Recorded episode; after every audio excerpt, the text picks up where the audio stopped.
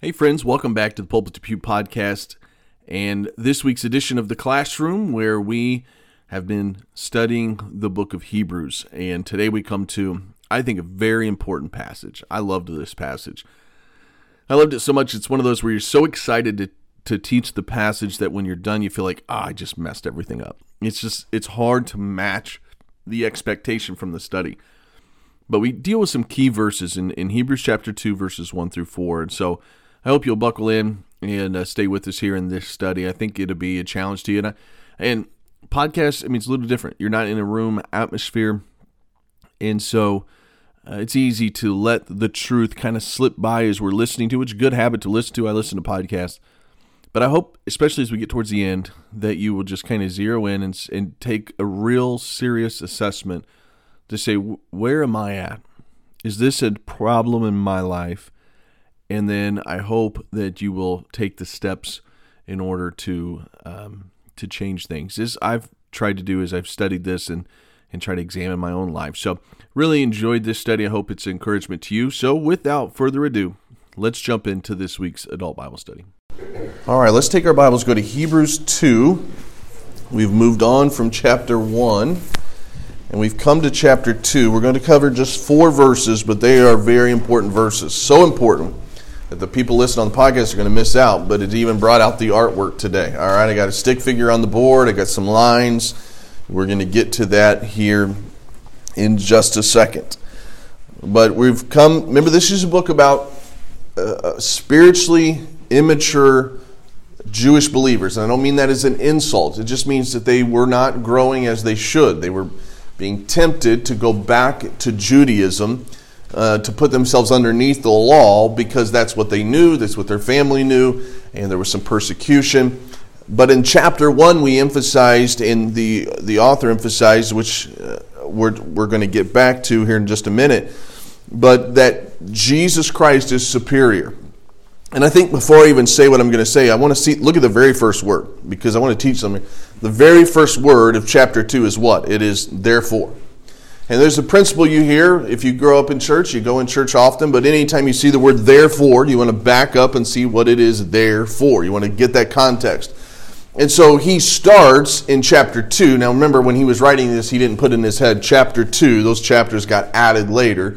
But he was tying with that word therefore, he's tying everything in chapter 1. And in chapter 1 is where we emphasize, he's, he's now building on that facts that were presented. He emphasized that Jesus is superior to the prophets. And he said that God has spoken in the past through his prophets, but now he's spoken through his son. He's spoken through Jesus Christ. And then because he knew the mindset of these Jewish believers, he's, he begins this contrast of Jesus to some of the things that these Jews would hold highly he begins not only with the prophets, but then he starts with angels. And he says Jesus is more superior than angels. And he, in doing this, he described a little bit about Jesus. And we, we listed several of them. I won't go back to all, but he talked about him being creator, talked about him being set at the right hand of the Father, a, a position, a, a, position of power, a position of uh, royalty. We, he talked about um, well, I talked about he's being creator, he's the, the image of God in verse 3. And so he spent a chapter building up who Jesus is. And then he says at the beginning for us, chapter 2, therefore. So, based on what we know about Jesus, greater than the prophets, greater than angels, but then look at the rest of this. Therefore, we ought. Anytime you see that word ought, it's interesting. It means with something that we should do, we don't always do it. Like, I ought to diet, but I had a powdered donut this morning. Okay, so I ought to, but I don't always. So we ought to give the more earnest heed. Just let those words sink in. Earnest, this is something serious. Heed, we need to take warning to this. We ought to. Not everyone's going to choose to do what we're going to talk about today, but I hope this class will. We ought to give the more earnest heed to the things which we have heard. Well, what have we heard? We've heard about Jesus. We've heard, we've heard who he is. We've heard about this, the relationship we need to have. We, learned how better Jesus is, how great Jesus is. Then he's going to go on and, and he'll say some more, but he says this warning Lest, if we don't take heed to this, lest any time we should let them slip. The word them is italicized. It's just a side note if you like to study. It means it wasn't in the original Greek. It's added for clarity. So, so he's saying that we here need to take heed, we need to be warned because we can allow the truths that we have heard to slip if we're not careful. The word slip has the idea of to drift, and I want to come back to that. But he remember who his audience is, as I've already set up this morning as I got ahead of myself, but he's talking to these, these weak, struggling Jewish believers. And he's saying to them, after pouring his heart out in chapter one, this author, whoever it may be, he's pouring his heart out. And he says, just you have to take heed to this. And you have to do it earnestly because if not, you're going to slip. The idea of drift, the word slip means to flow by. Your, your things are going to flow by. You're going to begin to drift if you are not careful. I want to read all the verses and then I'll reference them, I think. Because he says in verse 2 For if the word spoken by angels was steadfast, and every transgression and disobedience received a just recompense of reward, how shall we escape if we neglect so great salvation? which at first began to be spoken by the Lord, and was confirmed unto us by them that heard him. God also bearing them witness both with signs and wonders, and with diverse miracles and gifts of the Holy Ghost according to his own will. There's two key phrases in here. First one I've already emphasized that he says there's the lest at any time we should let them slip. There's a danger of drifting that I want to talk about today. But then notice verse 3. With just a clear, just a simple reading of it, you may think that he's talking about salvation when it refers to heaven and hell. If I get saved, if I don't, I go to heaven or I go to hell.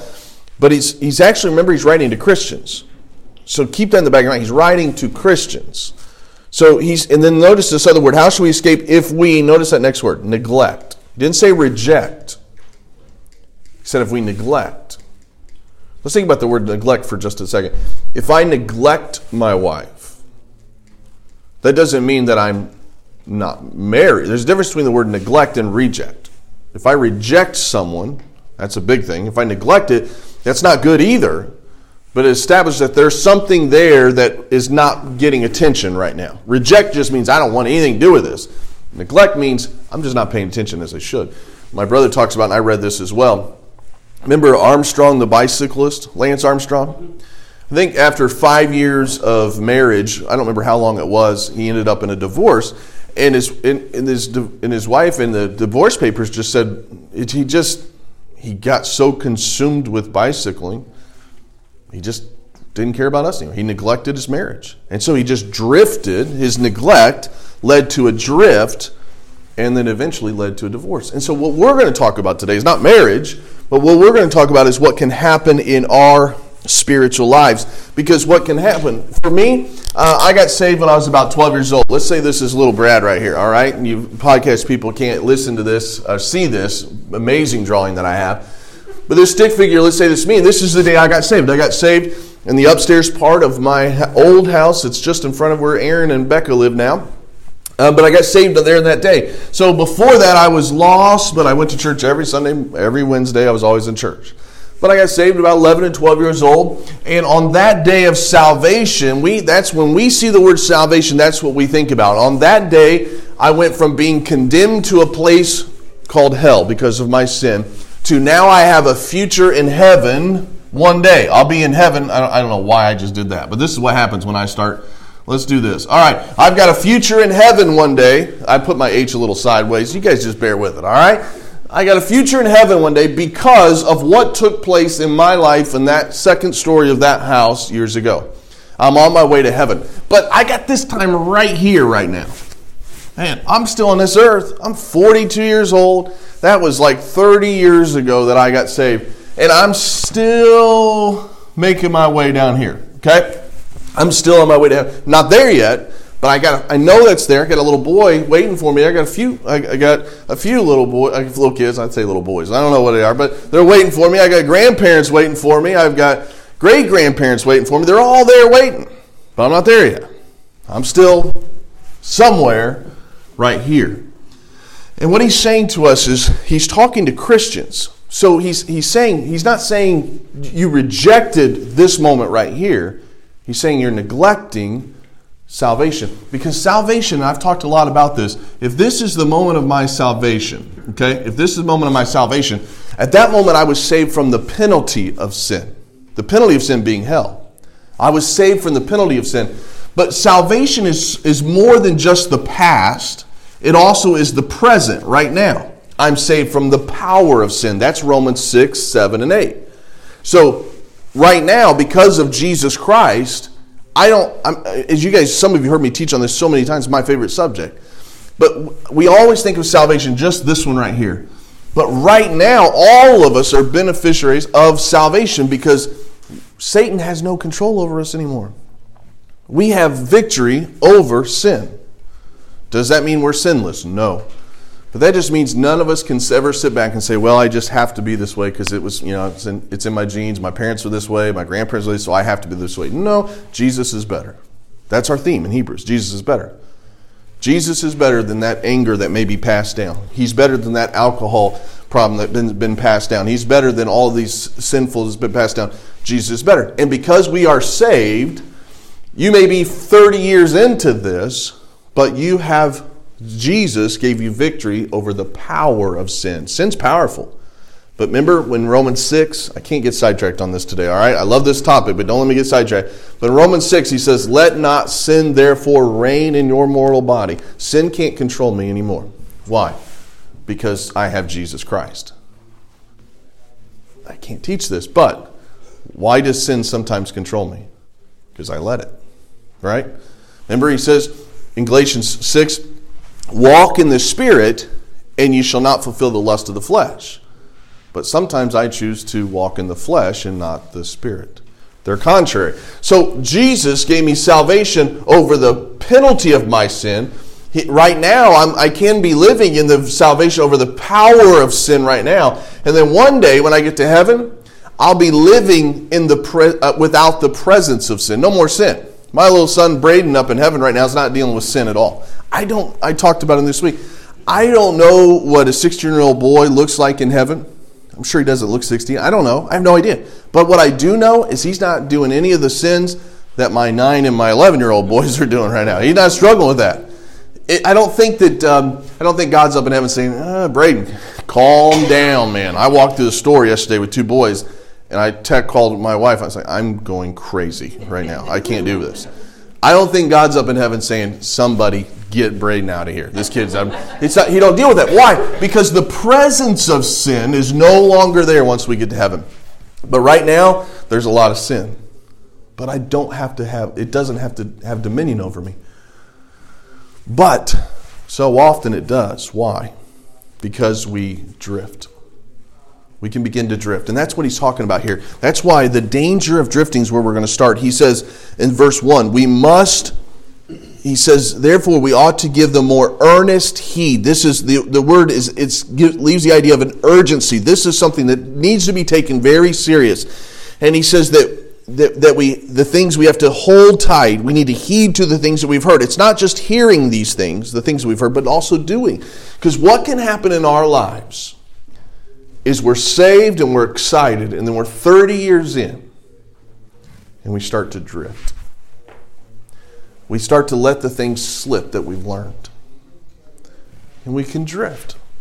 You know, the thing about drifting is you don't even really notice it. One time I was up in the UP and I was fishing, and I was on a boat on uh, Lake Erie, where the Sault Ste. Marie thing is up there. I think I was Lake Erie, but I was fishing up there.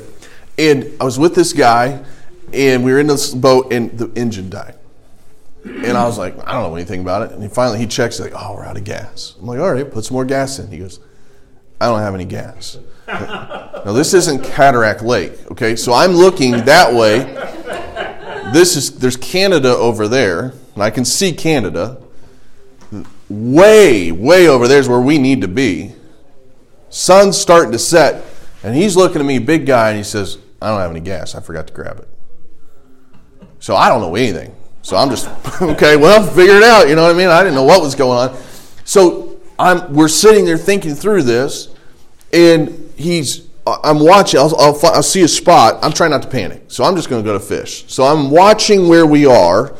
I'll fish for a little bit, trying not to panic. Talking to him, he's trying to figure out. Dude, no cell phone service, of course. Back then, it's. I mean, you weren't you weren't having iPhones back in that point. Probably it was like 2005 or six. So maybe I don't know. There wasn't an iPhone yet.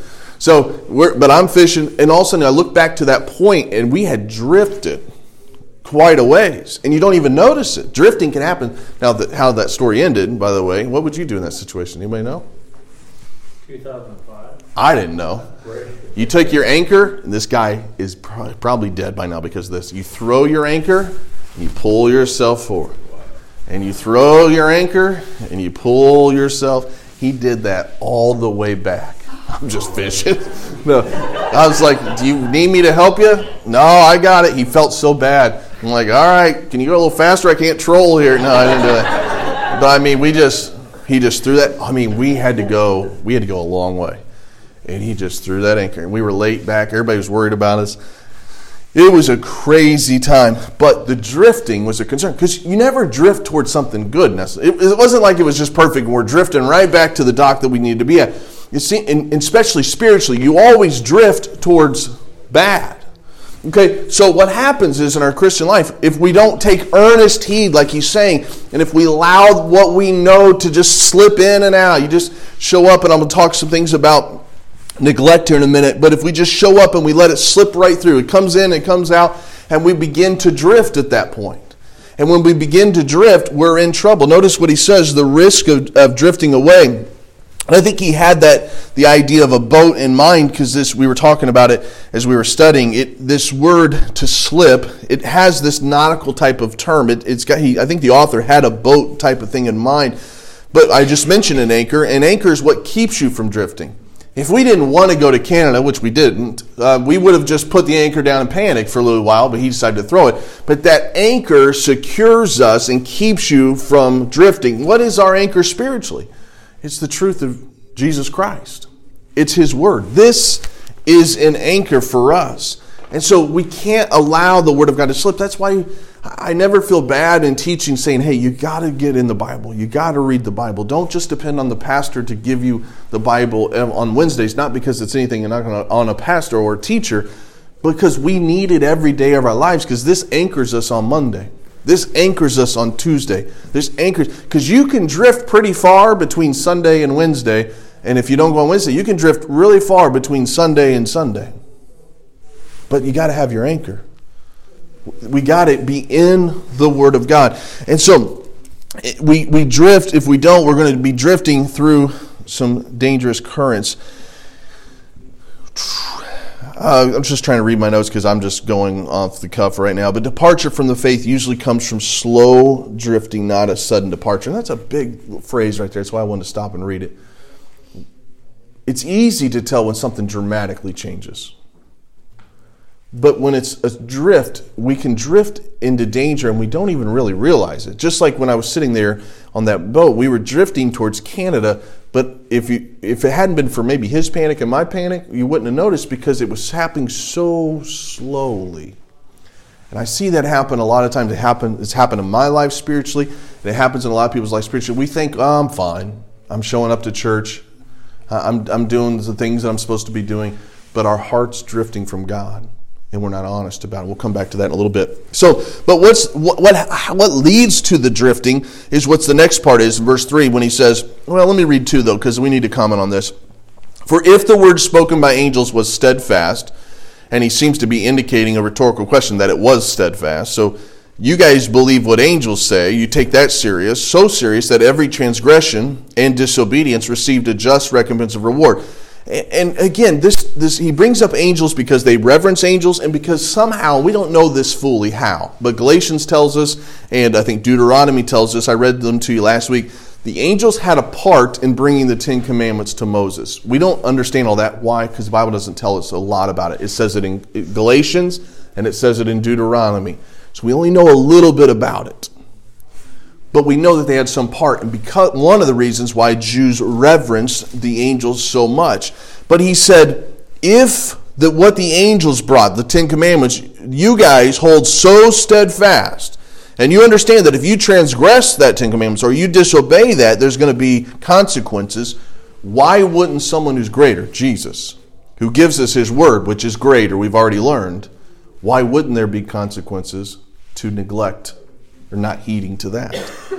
And so the word spoken through angels, like I said, was that Mosaic law. Disobedience, when he talks about disobedience and, and transgression, there's two things. The transgression, I'll say this quickly, but those are sins of commission, means that's something I do. So if I commit a sin against the law in the Old Testament, they knew that there's going to be a consequence. But, but there's also the sin of omission that means I don't do something I know I should do. And that happens today in our lives as well. That we know that there's some things we shouldn't do and we do it. But there's also things we know like I should do this, but we don't.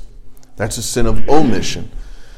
And so if those got were punished in the Old Testament, why wouldn't there be consequences in the New Testament? Now you say, hold on, you just taught something. You had that mean emoji on one side, Brad, and you had the smiling emoji on the other side. So how do you reconcile all this?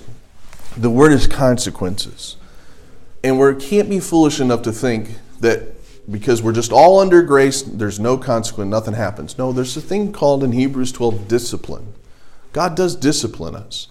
My lesson on that Sunday night that I taught was not that God doesn't discipline us, but He doesn't, the punishment Jesus took on the cross when I got saved right here, but disciplines like you would do with your children. Proper discipline's not, not done with the idea of, I just want to kill this kid. That's not proper discipline, all right? Proper discipline is, I want this kid to succeed in his future, and I love him. And I want them to, to be good, godly young men, so I'm going to have to discipline them in this situation. God wants the absolute best for your life. And when we begin to drift, when we begin to neglect, it may bring some discipline. But the discipline isn't what we often think. Well, I'm in that car wreck. Must be God is disciplining me. Maybe not. It may just be you're in a car wreck. But God may use that to teach you. But the discipline may, may be come in a variety of different ways. So the idea is we don't live our life scared to death that God's going to strike us dead. That's not how God is. That's not his nature towards us now. But the danger of neglecting, there is a danger. And we can, there's sins of commission, sins of omission, but then a lot of this, a lot of our spiritual problems, myself included, when I include that are, is caused by neglect, probably more than any other failure in our lives. It's neglect. Now, I want you to think about that. Think about this in our lives. Do we ever neglect God's word? I just said how this anchors us so we don't drift. But just think about the last seven days in your life. I, I don't know, so I can't be saying that. You guys could be perfect. I'm sure my class, you guys are perfect. But Brian, think about Brian's class, all right? For the last seven days, did you ever neglect the Bible? Did you ever, did you ever have a day when you're just like, man, I, I didn't read? I don't spend time with God? No. Or did you have maybe a day where you're like, I read it just so I can do it? You neglected the devotional part of it with God. You say, well, I may have done that, so am I the worst Christian in the world? You may not be, but you could. You add that day and you do another week like that, and you do another week like that, another week like that. All of a sudden, you've drifted farther, and you say, I didn't even, I, how did I get to this place? You drifted. What about, let's think about neglect. I said, here's the statement I made more spiritual problems are caused by neglect. Not necessarily out there. I don't know, maybe if anybody's out getting drunk this week, but we may have neglected the Bible. How about neglecting prayer? Think about your last seven days. Would we say we're progressing in prayer, or would we say, you know what, I, there was some neglect in my life last seven days? Think about church. Some of us sometimes we neglect church. I'm just I'm just giving the basic things that help build us. In the New Testament's emphasis is on the local church and the church that you're, as you're here right now. So I'm speaking to the choir, but we're learning, we're growing, we're fellowshipping, we're encouraged, we're worshiping together. But do we neglect church because it's all just a drift? You say, ah, it's not that big of a deal. It may not be a huge deal week one, day one. But it's easier now the next day. I just won't read today, won't pray today, won't go this week. And now, next thing you know, you are over here in some sins of omission or commission, and you're like, how did I how do I get here? You're drifting. We neglect other opportunities to grow. But ultimately, what I'm talking about and what this chapter is talking about, because he's writing to Christians, he's not. Negl- there's a great application if you want. It's not the main thrust of the text. We all could, it's great preaching to say, you know what, if you neglect salvation, you're going to die and go to hell. Well, that's true. It's more of reject salvation. But man, that'll preach. But that's really not what this text is about. It's a side application. And if you neglect salvation, the great salvation, you will die and spend eternity in hell. But really, he's talking to people like you and me, Christians. And he used the word neglect, not reject. And he's talking about neglecting this abiding walk with Jesus every day.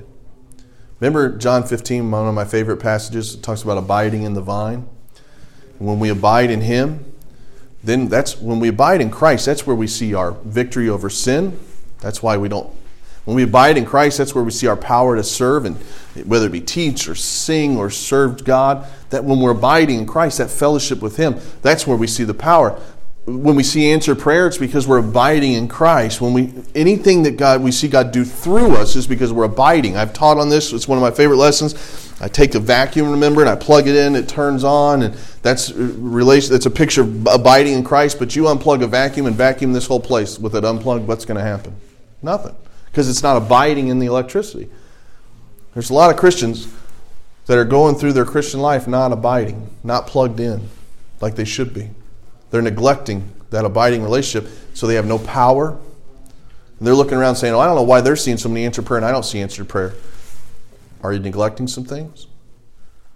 They, they seem they're discouraged all the time because their sin they're like sin is just beating me up. You guys don't have to struggle with sin like I do. Well, maybe they do, but they abide in Jesus Christ. They confess, and a lot of others maybe we neglect Him, and so we we, we start to doubt. You say, I don't know why. How are you so confident? I, I doubt all the time. Am I? I doubt God. I doubt this. Well, it may just be we're not abiding in His Word. Remember, remember the beginning of this. He said, "Take earnest heed." You say, oh, that's not that big of a deal. Well, you may be, if you're struggling with doubt, it's a big deal. You're struggling with discouragement, lack of power, lack of fruit in your life. All of it comes because we neglect and then we drift. Two words that I want you to leave with today in your mind we neglect and then we drift. And we don't feel bad on the neglect because maybe nobody knows. And some of the things, some of the things they do, but some things people don't know. And we think it's not too bad, but what happens when you neglect is you begin to drift and then you start to struggle. And so the author here, his point is very simple. He's saying to them, if you respect and you fear the law so much because the angels delivered it, how much more should you reverence the gospel that was delivered by the Son of God? Remember the gospel being not only from the penalty of sin, but from the power of sin. And if, and if, and if you would reverence that, then you wouldn't neglect and then you wouldn't drift. We need to be anchored. You know what anchors us? This word right here. You know what anchors us? That abiding relationship. I was telling my brother recently, I want to, I want to, I've done it like twice here, once in a class and once for main service years ago. I want to teach on that abiding thing again in John 15 sometime because I want, a lot of times we hear the word abiding, like, I don't know, how do you abide? So it means to connect or remain in fellowship. We're like, well, how really do I do that? And I want to break down the how sometime. I don't have time here today. But one of the keys is you have to stay in communication. How do I stay in communication with the God of this world? It's through the Bible and prayer. That's it. I communicate to him through prayer, he communicates to me through the word. You say, Well, I already know that. Yeah, but are you neglecting? It? That's the main question today. Because if you're neglecting that, you're going to drift. You won't notice it at first until you get too far away. And that's a dangerous situation to be in. So we were talking about this. I didn't have this in my notes and I'm done, but we were talking about this. It's easy to tell people, "Hey, don't neglect. Don't don't drift." Well, how do you get out of it? Because what I have found in my life, when I start to drift, it's because I it, it, someone can yell at me till they're blue in the face and say, "Let's take my eating a donut this morning that I shouldn't have." All right? You guys can yell at me and say, "Brad, you need to lose weight." Stop eating donuts. And I'll be like, yeah, you know what? You're right. But I'll stay right here. And when Michelle's not looking, I'll grab another donut. Okay? So what happens, we have to, it's easy for me to look today, and I don't, I don't know any, maybe none of you are drifting, maybe none of you are neglecting, But it's easy for me to sit here and say, guys, we can't, we got to take earnest heed. We can't do this. But we, we've probably established some pretty bad habits that got us to this place. So it's all about two things habits and discipline, which I wish I had time to teach on. But what I would say to you, first of all, is the first step is we have to assess am I drifting? And we have to be honest. If we're not honest about it, then if we're, am I drifting? Am I neglecting? If the answer to that is yes, then we got to say, what steps do I take and put in place that get me back to where I want to be? What time? Where should I read? My wife and I got a good little routine going right now. Her better than me, probably. But, but about nine o'clock, you're going to find this lady right here sitting in a sweet chair. I love this little reading room we have. She's sitting in her chair. She's got her study Bible open and she's reading. And then I always, if I want to try to talk, she's like looking at me like, "Hey, me and God time. You know, leave me alone." But she's got her spot and she's reading. So step one may just be, hey, if I don't, if I'm been neglecting, I need to find me a good spot. Man, I get in that. I tell her all the time. She probably thinks I'm weird. I love that reading room. I could stay in that reading room all day long. I love the reading room. I read books. All kind. Maybe you just need to find your spot. This is my spot. When I'm in here, I'm checked in. Maybe find a spot. Find a time. But what I'm trying to say, and I know I'm going long, is that you have to drifting. It's easy just to say, oh, I got to stop this. But you got to you got to figure out how to get steps to get back. Yes, you need the power of God, but set yourself a schedule, set yourself a time. You know, make, make get a accountability partner, whatever you got to do to get out of the rut and get back into the fellowship with God. Because when if we don't, there will be consequences. That's not a threat. It's not a scare. It just means it's natural. If I keep eating donuts, guess what? high cholesterol. I'm going to have a heart attack, like uh, triple bypass, like my dad did when uh, when he was in his 40s. All those things are going to happen. Is it because God's punished me? No, it's just because God's saying, "Hey, I'll let the donut do its work." You know what I mean? God doesn't need to punish us. We drift ourselves into some consequences. So, what are we going to do to avoid neglect and drifting? Let's pray.